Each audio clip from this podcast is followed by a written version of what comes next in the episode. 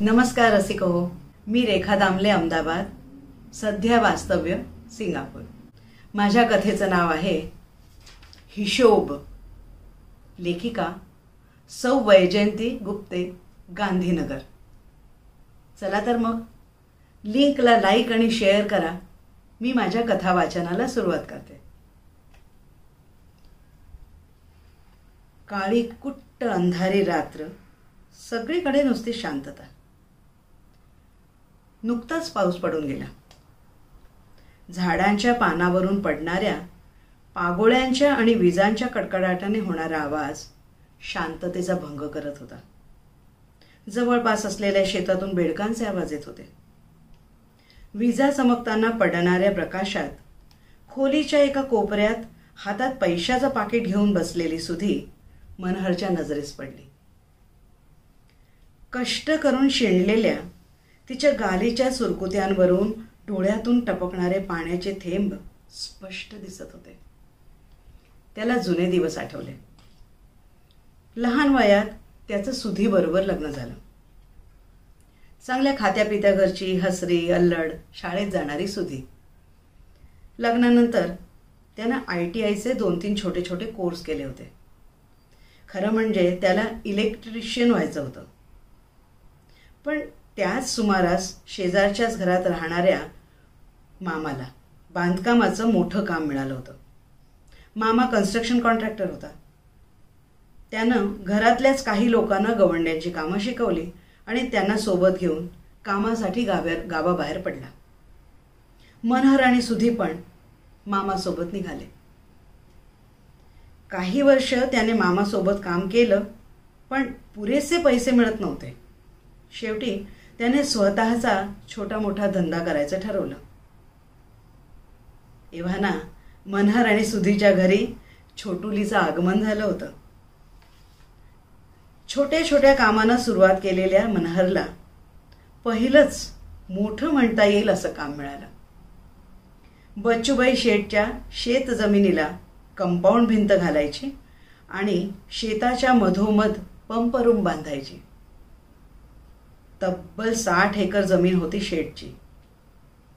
मनहर आणि बरोबरच्या काही मजुरांनी शेताच्या एका कडेला रस्त्याजवळ आपापल्या झोपड्या बांधून कामाला सुरुवात केली. सुधी देखील उन्हा तान्हात मनोहर सोबत मजुरी करायची. डोक्यावर विटा आणि रेती उचलून तिचा चेहरा काळवंडला होता. सुधीनं आयुष्यभर त्याच्या बरोबरीनं केलेल्या कष्टांच्या आठवणीनं तो व्याकुळ झाला. तिच्या डोळ्यातून वाहणारं पाणी त्याला पाहवेना आणि नकळत नकळत उठून तो तिच्याजवळ जाऊन बसला. त्यानं तिचा हात आपल्या हातात घेतला. नुसत्या त्या स्पर्शानं सुधीला अगदी गहीवरून आलं.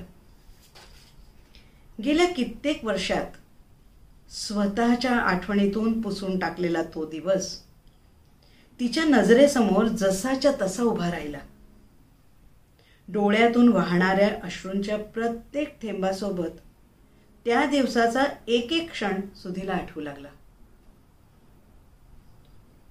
ती दुपारची वेळ होती. दोघांचीही डब्यातली भाकरी खाऊन झाली तिने डबा धुवून पिशवीत भरला आणि कामाला सुरुवात केली. मनहरनं देखील थापी हातात घेतली. अचानक तिच्या उजव्या डोळ्याची पापणी फडफडली. तशी अगदी ती बेचैनच झाली. कुठेतरी काहीतरी नको ते घडतंय ह्याची तिला चाहूल लागली. म्हणतात ना मन चिंती ते वैरी ना चिंती. सुधीला झोपडीतील तिची दहा वर्षाची पोरच दिसू लागली.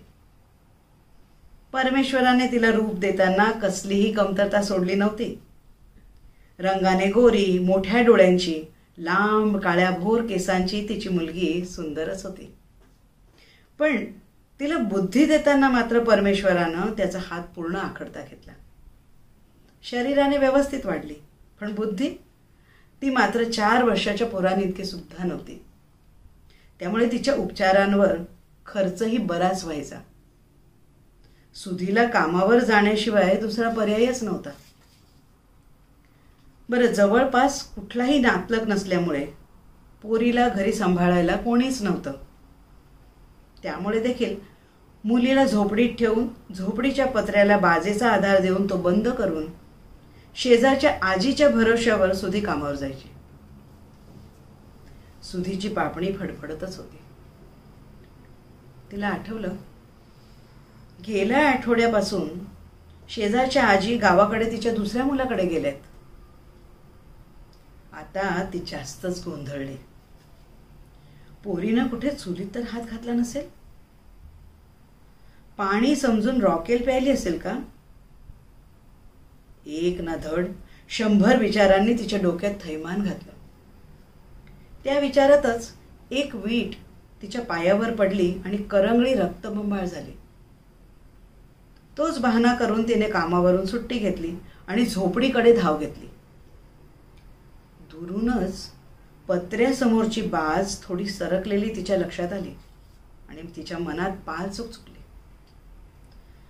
अगो बाई ही पोर कुठे रस्त्यावर गेली की काय? आणि रस्ता चुकली तर कुठे शोधू? रक्ताळलेल्या पायानं तिचे जितकं तिला भराभर चालणं शक्य होतं तितकी भराभर चालत ती पटकन झोपडीत शिरली.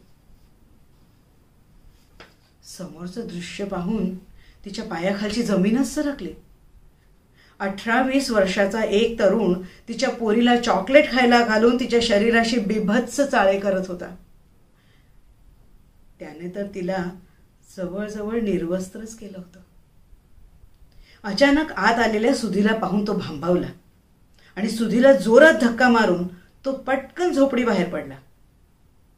हाताशी पडलेला कोयता घेऊन मोठमोठ्याने ओरडत ती त्याच्यामागे धावली. पण कशी बशी धावत ती झोपडीत परत आली.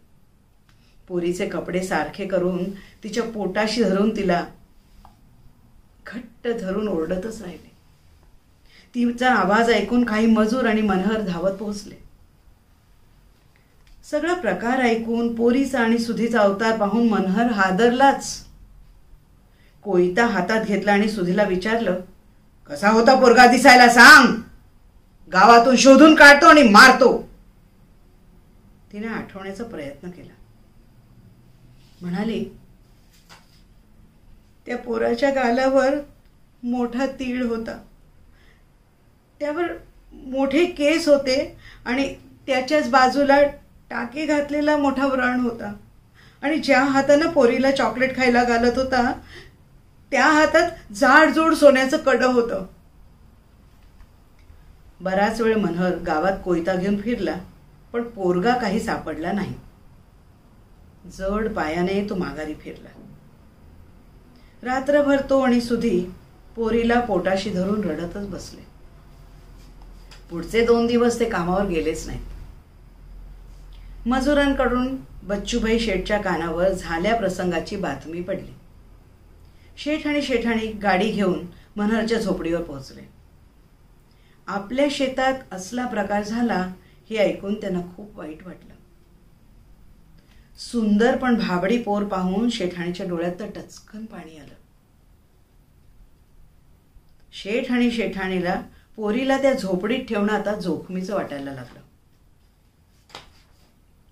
शेठला मंदबुद्धी मुलांच्या निवासी शाळेची थोडीफार माहिती होती. त्यांनी आणि शेठाणीनं सुधीला खूप समजावलं की तिची पोर त्या शाळेत सुरक्षित राहील. ते दोघंही पुन्हा कामावर जाऊ शकतील. शिवाय मुलीच्या राहण्या खाण्याचा कसलाच खर्च त्यांच्या खांद्यावर पडणार नाही. पण सुधीच्या पण सुधीच्या जगातील चांगुलपणावरचा विश्वासच उडून गेला होता. प्रत्येक आजूबाजूच्या पुरुषात तिला तो नराधमच दिसायचा. पण काहीतरी मार्ग काढणं भागच होतं ना. त्या मोडक्या तोडक्या झोपडीत पोरीचा जीव सुरक्षित नव्हता. त्यांनी शेटजीचं म्हणणं मान्य केलं. शेटजीनं स्वतःच्या ओळखीचे ते स्वतःच्या ओळखीने मनहरच्या पोरीला शाळेत जागा मिळवून दिली. मुलीला शाळेत ठेवून दोघंही झोपडीत परतले. झोपडीत त्यांना काही सुचेना. इतक्या वर्षात पोरीची सवय झाली होती. कामावरून परतल्यावर ती मनहरला घट्ट धरून बसायची आणि अन्न शिजवताना सुधीला सुधीच्या मागे पुढे फिरत राहायची. देवाकडे कसलीही तक्रार न करता ते आनंदाने जगत होते पण त्या नराधमानं त्यांच्या आयुष्याची सगळी घडीच विस्कटून टाकली. कसे बसे त्यांनी त्या झोपडीत चार दिवस काढले. पोरीची आठवण आणि काळजी त्यांना अगदी वेळ लागायची वेळ आली. शेवटी शेतावरचं झोपडं तोडून आपलं बिराड पाठीवर घेऊन त्यांनी पोरीच्या शाळेबाहेर रस्त्याच्या कडेला स्वतःचं झोपडं उभारलं आणि तिथे राहायला सुरुवात केली. मनहरनं जवळच्याच हॉटेलात नोकरी धरली. सुधीनं त्याच हॉटेलात भाकऱ्या करण्याचं काम धरलं. शेठला जेव्हा हे समजलं त्यांना खूप वाईट वाटलं. असंही त्यांच्या शेतात ही घटना घडली. त्यामुळे त्यांच्या मनात अपराधी भावना होतीच. शेठनं मंदबुद्धी निवासी शाळेत आता त्या दोघांनाही काम देण्यासाठी शब्द दिला. मनहरनं आय टी आयचे दोन तीन कोर्सेस केले होते. त्यामुळे त्याला शाळेच्या हाऊसकीपिंग विभागात आणि सुधीला शाळेत भांडी घासायचं काम मिळालं. मनहरच्या कामाची तर शाळेला नेहमीच जरूर भासायची. त्यामुळे शाळेनं त्याला शाळेच्या आवारातच राहण्याची जागा दिली. हळूहळू त्यांचं आयुष्य बदललं. आता अन्न वस्त्र निवारा सगळंच व्यवस्थित होतं. मुलगी नजरेसमोरच मोठी होत होती. शाळेत राहून इतर मुलींसोबत प्रार्थना म्हणू लागली. दोन चार गोष्टींचं एकत्रीकरण करून एखादी मोडकी तोडकी गोष्ट देखील सांगू लागली.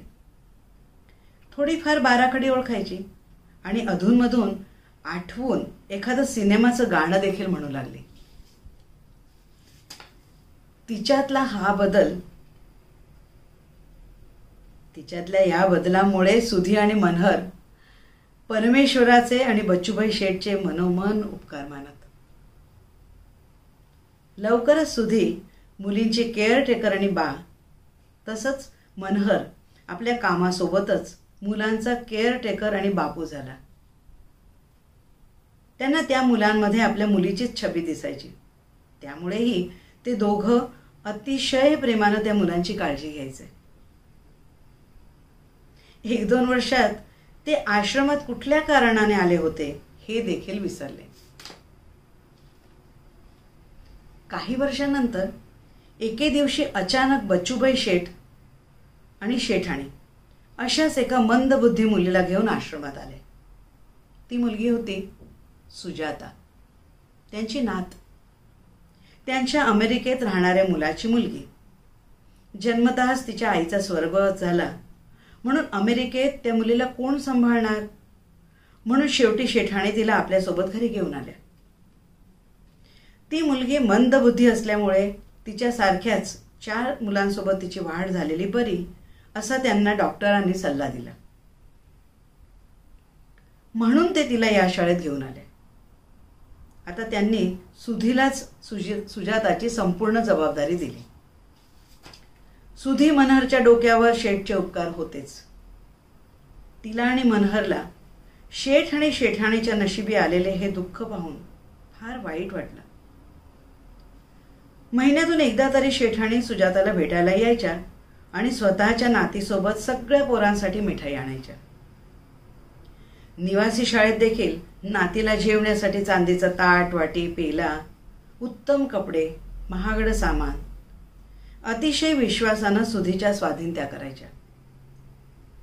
सुधीनेही त्यांच्या विश्वासाला कधी तडा जाऊ दिला नाही. खरं तर त्या मुलीला चांदी काय आणि स्टील काय? सगळंच सारखं होतं. आई विनाची पोर म्हणून सुधी तिला जीवापाड सांभाळायची. हळूहळू सुजाताला सुधीचा खूप लढा लागला. एके दिवशी सुजाता तापाने फणफणली. शेठ तिला ताबडतोब घरी घेऊन गेले. आता तिची तब्येत सुधारण्याऐवजी दिवसेंदिवस खालावतच होती. तिला टायफॉईड झाला. दुखण्यात ती सारखी बाची आठवण काढायची. एक दोनदा सुधी शाळेच्या मॅनेजमेंटच्या बाईंसोबत सुजाताच्या घरी जाऊन तिला भेटून देखील आली. आणि अचानक एक दिवशी सुजाता हे जग सोडून गेली. सगळ्या शाळेत शोक कळा पसरली. दोन दिवसानंतर सुधीनं स्वतःजवळचं सुजाताचं महागडं सामान मॅनेजमेंटच्या सुपूर्त केलं आणि त्यांनी शेठजीच्या हवाले केलं. सुजाता गेल्याच्या आठवड्यानंतर शेठजीनं शाळेतल्या सगळ्या मुलांना जेवण देण्याचं ठरवलं. त्या दिवशी त्यांनी शाळेतल्या सगळ्या मुलांना खेळणी कपडे गिफ्ट दिल्या सर्व कर्मचाऱ्यांना देखील काही ना काही जिनसा गिफ्ट म्हणून दिल्या. शेवटी सुधी आणि मनहरला भेट स्वीकारण्यासाठी ऑफिसमध्ये बोलावण्यात आलं. खरं तर सुधीला कुठलीही भेट स्वीकारण्याची इच्छा नव्हती. तिच्या आणि मनहरच्या डोक्यावर शेठजींचे खूप उपकार होते. शिवाय अशी मुलं मोठी करताना शेठ आणि शेठाणीच्या जीवाला होणाऱ्या यातना ती चांगल्याच समजू शकत होते. पण ती त्या शाळेची कर्मचारी होती आणि तिला स्वतःचं मत मांडणं शक्य नव्हतं. शेवटी ती आणि मनहर ऑफिसात गेले. समोरच सुजाताचे वडील शेठाणीच्या बाजूला हातात कपडे आणि पैशाचं पाकिट घेऊन उभे होते. सुजाताच्या वडिलांना पाहून सुधी आणि मनहर अभाकच होऊन गेले. सुधीचे डोळे रागाने लाल झाले होते.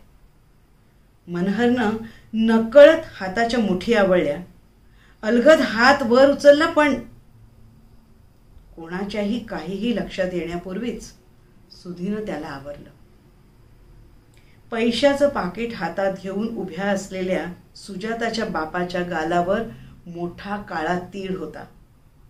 त्यावर मोठे केस उगवलेले होते आणि त्याच्याच बाजूला टाके घातलेला मोठा वरण देखील होता. ज्या हातात पैशाचं पाकिट होतं त्या हातात मोठं जाडजूड सोन्याचं कडं होतं. मनहर आणि सुधीनं स्वतःला सावरून आपापल्या भेटवस्तू स्वीकारल्या आणि पटकन आपल्या खोलीत निघून गेले. खोलीत आल्यापासून ती दोघं नुसतीच बसून राहिले. बच्चूबाई शेठ जेव्हा सुजाताला घेऊन पहिल्यांदा शाळेत आले होते तेव्हापासून सुधी आणि मनहरला एक प्रश्न नेहमी पडायचा. की दुसऱ्यावर दया करणाऱ्या दुसऱ्याला मदत करणाऱ्या बच्चूभाई शेठ आणि शेठाणी. त्यांच्या पदरी असं दुःख परमेश्वरानं का दिलं असावं? पण हातातल्या पाकिटाकडे पाहून सुधीच्या मनात दुसराच प्रश्न उभा राहिला. ज्या दिवशी झोपडीत तो प्रसंग घडला तेव्हाच शेठला माहीत होतं की काय? की तो नराधम म्हणजे त्यांचा मुलगाच होता? आणि म्हणूनच शेठनं आपल्या पोरीवर आपल्यावर उपकार करून आपलं तोंड बंद करण्याचा प्रयत्न केला होता की काय? विचार करून तिचं डोकं शिणून गेलं होतं. एक नक्की होतं. नियतीनं पाप पुण्याचा हिशोब इथेच संपवला. तरीही तिला एक प्रश्नाचं उत्तर सापडत नव्हतं. नियतीनं ही शिक्षा नक्की कोणाला केली? दुष्कर्म करणाऱ्या शेठजीच्या मुलाला की दुष्कर्मी मुलाला पाठी घालणारे शेठ आणि शेठाणीला? ही होती माझी कथा. कशी वाटली? नक्की कॉमेंट करा. तुमच्या कॉमेंट्सने आमचा उत्साह वाढतो. नमस्कार मंडळी. मी रेखा दामले. आणि मी राजश्री धावेडकर. सादर करत आहोत वाटणी. लेखिका रुपाली मोहिते जाधव. ही कथा एक व्हॉट्सॲप फॉरवर्ड आहे. नावासहित शेअर करायला लेखिकेची हरकत नसल्याने आम्ही आज मराठी दिवसानिमित्त ही कथा सादर करीत आहोत. तर ऐका वाटणी.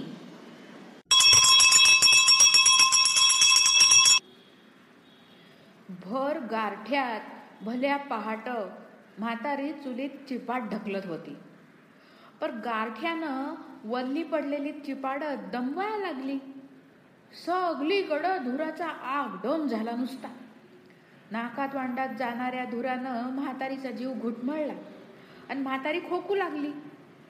तिचा आवाज ऐकून वसरीत कळंडलेलं म्हातारं उठून बसलं.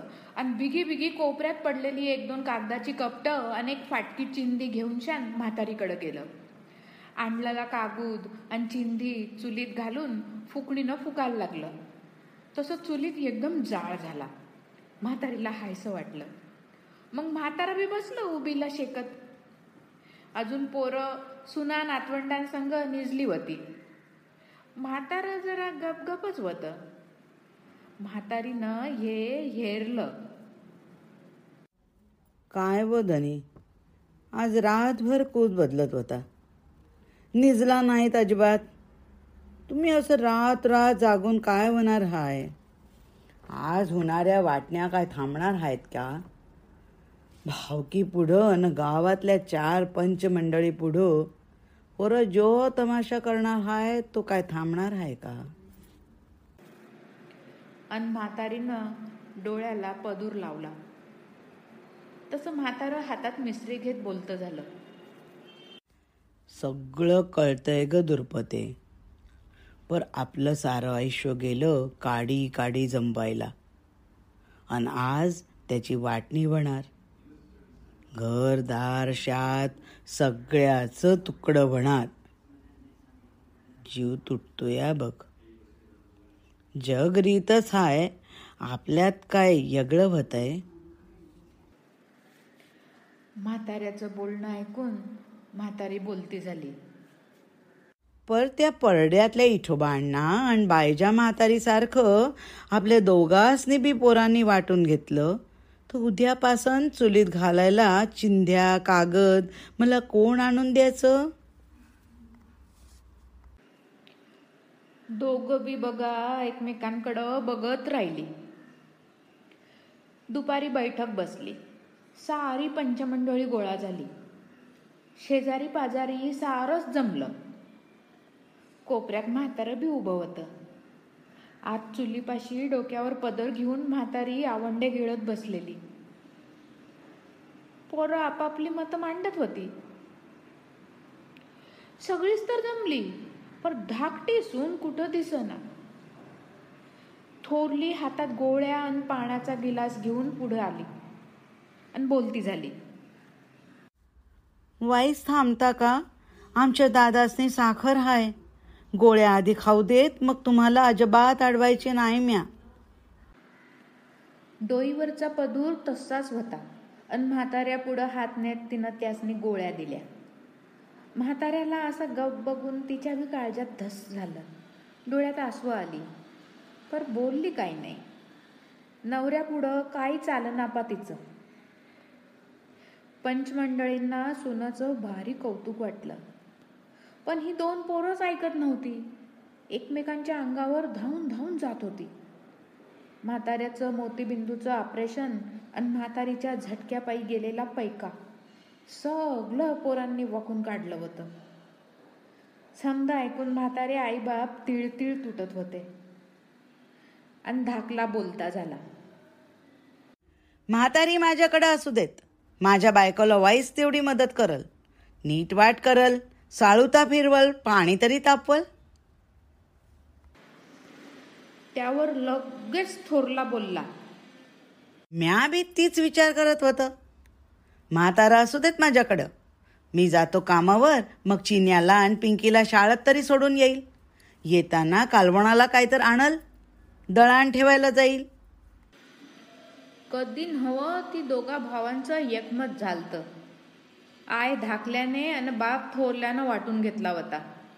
त्यांचं बोलणं ऐकून आईनं मोठ्यानं हंबरडाच फोडला. आत्ता पातूर एकवटलेला सारा धीर सुटला होता. म्हातारं बी हळवं झालतं. कापऱ्या आवाजात एवढंच बोललं. बघतोयस नव पांडुरंगा हीच घटका दावायची होती तर उचलायचं होतंस का आधीच? तसं आत हुबी थोरली सून सासऱ्याजवळ येऊन म्हाताऱ्याचं पाय धरून हमसून हमसून रडायला लागली.